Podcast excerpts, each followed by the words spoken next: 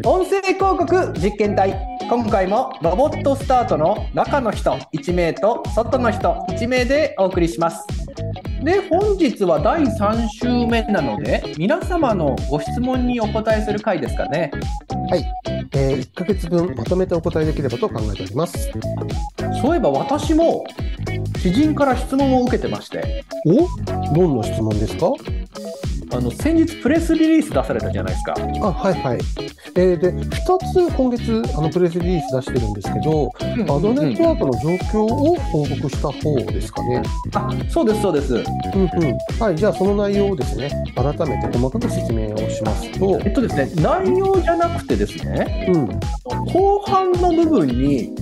今回のプレスリリースに合わせて検証プランを設計したってあったじゃないですか、うんうん、ありましたね。でこれにちょっと興味あるんだけどもう少し詳しく聞いてきてくれないっていう話を受けておりまして、なるほど。えーっと、どこから説明すればいいかちょっと難しいところなんですが、はいうん端的に言うと、この実験体で行っている検証や実験できる環境というのを、音声広告に興味のある方に一部開放しようっていう、まあ、そういった取り組みですね。うんあれシェアリング的な考え方ですか、うーんとそこまではちょっと大掛かりな話ではないんですけど、うんデジタル音声広告については、世界的に伸びてるといえども、日本ではまだその効果とか活用可能性についてイメージしきれない方も多いと思うんですよね。まあそうですよねで私も実際90年代後半よりインターネット広告で2000年代前半からは、えー独立してモバイル広告市場の立ち上げっていうのを行ってきたわけなんですけど、広告主さんというのが市場の黎明期に出向を決断するっていうのは結構勇気のいるっていうことを知ってるわけですよ。失敗したら担当者さんの社内評価にも影響する可能性もありますしね。そうですですです。でそんな中、まあ、先行するアメリカの相場が、まあ例えばですよ、30秒のノンターゲットに広告で2.5円60秒広告で3.5円とか言っても、それがまあピンとくるかどうかっていうのはまた別の話だと思うんですよね。あーまあその話聞いても自社にとってそれで合うかどうかっていうのはそれぞれ異なるでしょうしね。はい、そうなんです。で特にまあデータも不足する中で、まあ、仮に広告費に数十万、数百万っていうまあ意思決定をできる企業っていうのは限られちゃうと思うんですよね。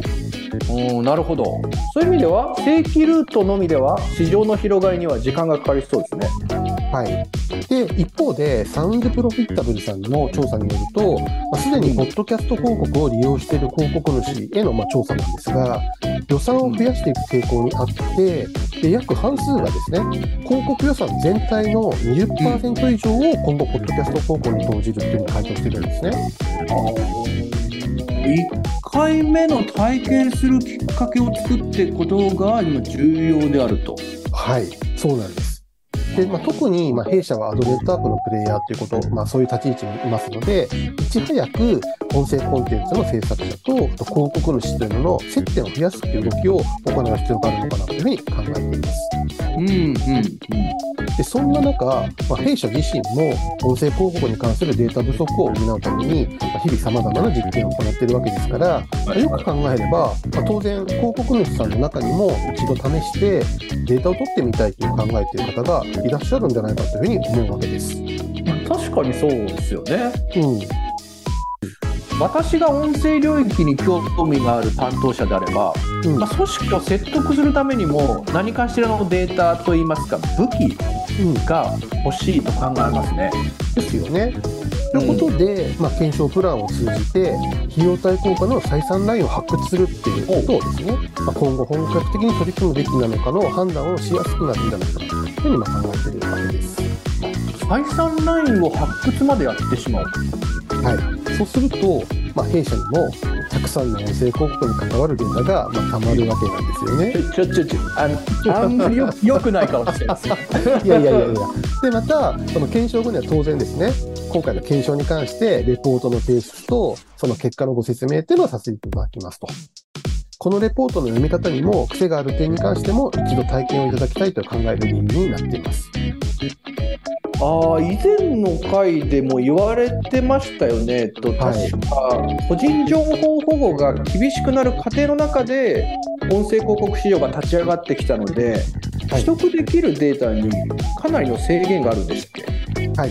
これざっくり説明すると取得できるデータというのは、マス広告とあとインターネット広告の、まあ、大体中間程度のイメージになりますので一般的なインターネット広告ほどは、まあ、正規には取得できないということなんですね。うん、ということは、レポートデータをもとに推論する要素が必要になるというわけですね。はい、でそれがまさにこの点も一度経験しないとイメージしにくいという部分なのかなというふうに思うわけです。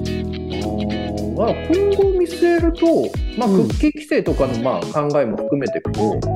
こういうマーケティングデータが増えていくでしょうから、まあ、うん推論はこれからの時代に必要な能力になってきそうですよね。そうですね。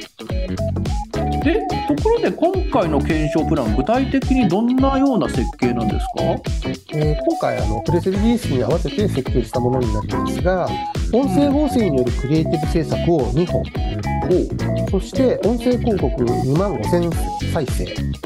はい。そして効果計測レポートの作成とご説明、この3つをセットにして5万円というふうにしました。クリエイティブまで提供されるんですね。はい、あの音声広告に挑戦する際の、まあ、最大のネックというのはあの音声広告のクリエイティブがないことだというふうに思ってますので、まずそのクリエイティブの提供に関しては必須じゃないかなというふうに考えています。うん。でまた、まあ、せっかくいろいろできるので AB テストという意味でも、まあ、検証したいわけなので複数のクリエイティブを使って比較検証できる設定にしたということですね。え、でも、そこまでやると、うん。どう考えても赤字ですよね。うん。あのいわゆる金融の人に怒られませんか？ですよね。で、それこそ、まあです。人件費まで、まあ、考慮しちゃうと、まあ、ちょっと金融の人は言えないよねっていうのはあるんですが、はまあさすがに一応、社数は限定をさせていただくって形でやることによって、いうんえーまあ、検証を通じて費用対効果の採算ラインを明確にできれば、音声広告に興味を持つこととか、本格導入に向けた議論につながるようであれば、まあ、意味あるんじゃないかなというふうにまあ考えているということですね。市場を広げていくためには、まあ、必要なコストだと。はい。まあ、そういうふうに金融の人には説明をという感じですかね。あ納得がしてもらってるんですね。まあ、ということに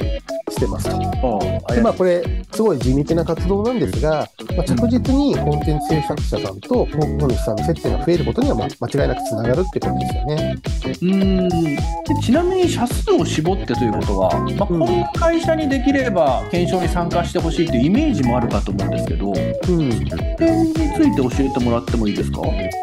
これ、まず、うちの、まあ、現状というところで言うと、あの、うん。今のアドネットワークに入っていただいている、あの、ポッドキャストの番組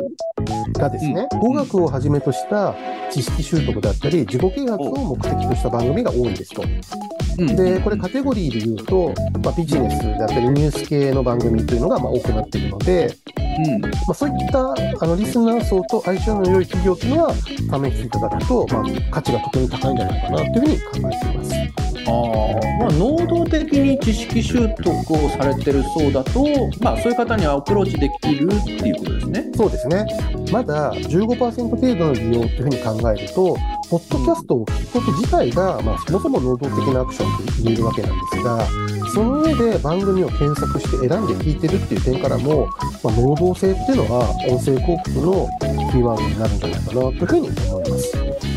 うんうんうんで、また、まあ、先ほどのお話と、まあ、重複しますが、直近ではクッキー規制を理由とする個人情報保護に対応した広告手法っていうのが、まあ、模索されている、まあ、広告主様からの連絡っていうのが増えてまして、まあ、この点については、まあ、特に、まあ、広告主さんっていうよりは、まあ、代理店さんからの問い合わせが多い印象ですよね。まあ、デジタルサービス法の先行導入もかなりインパクトありましたしね。うん。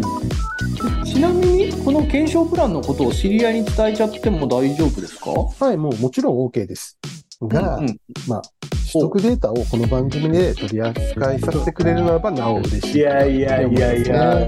データ欲しがりますね。まあちょっとこの点は聞いてみないと分かんないですけど、うん。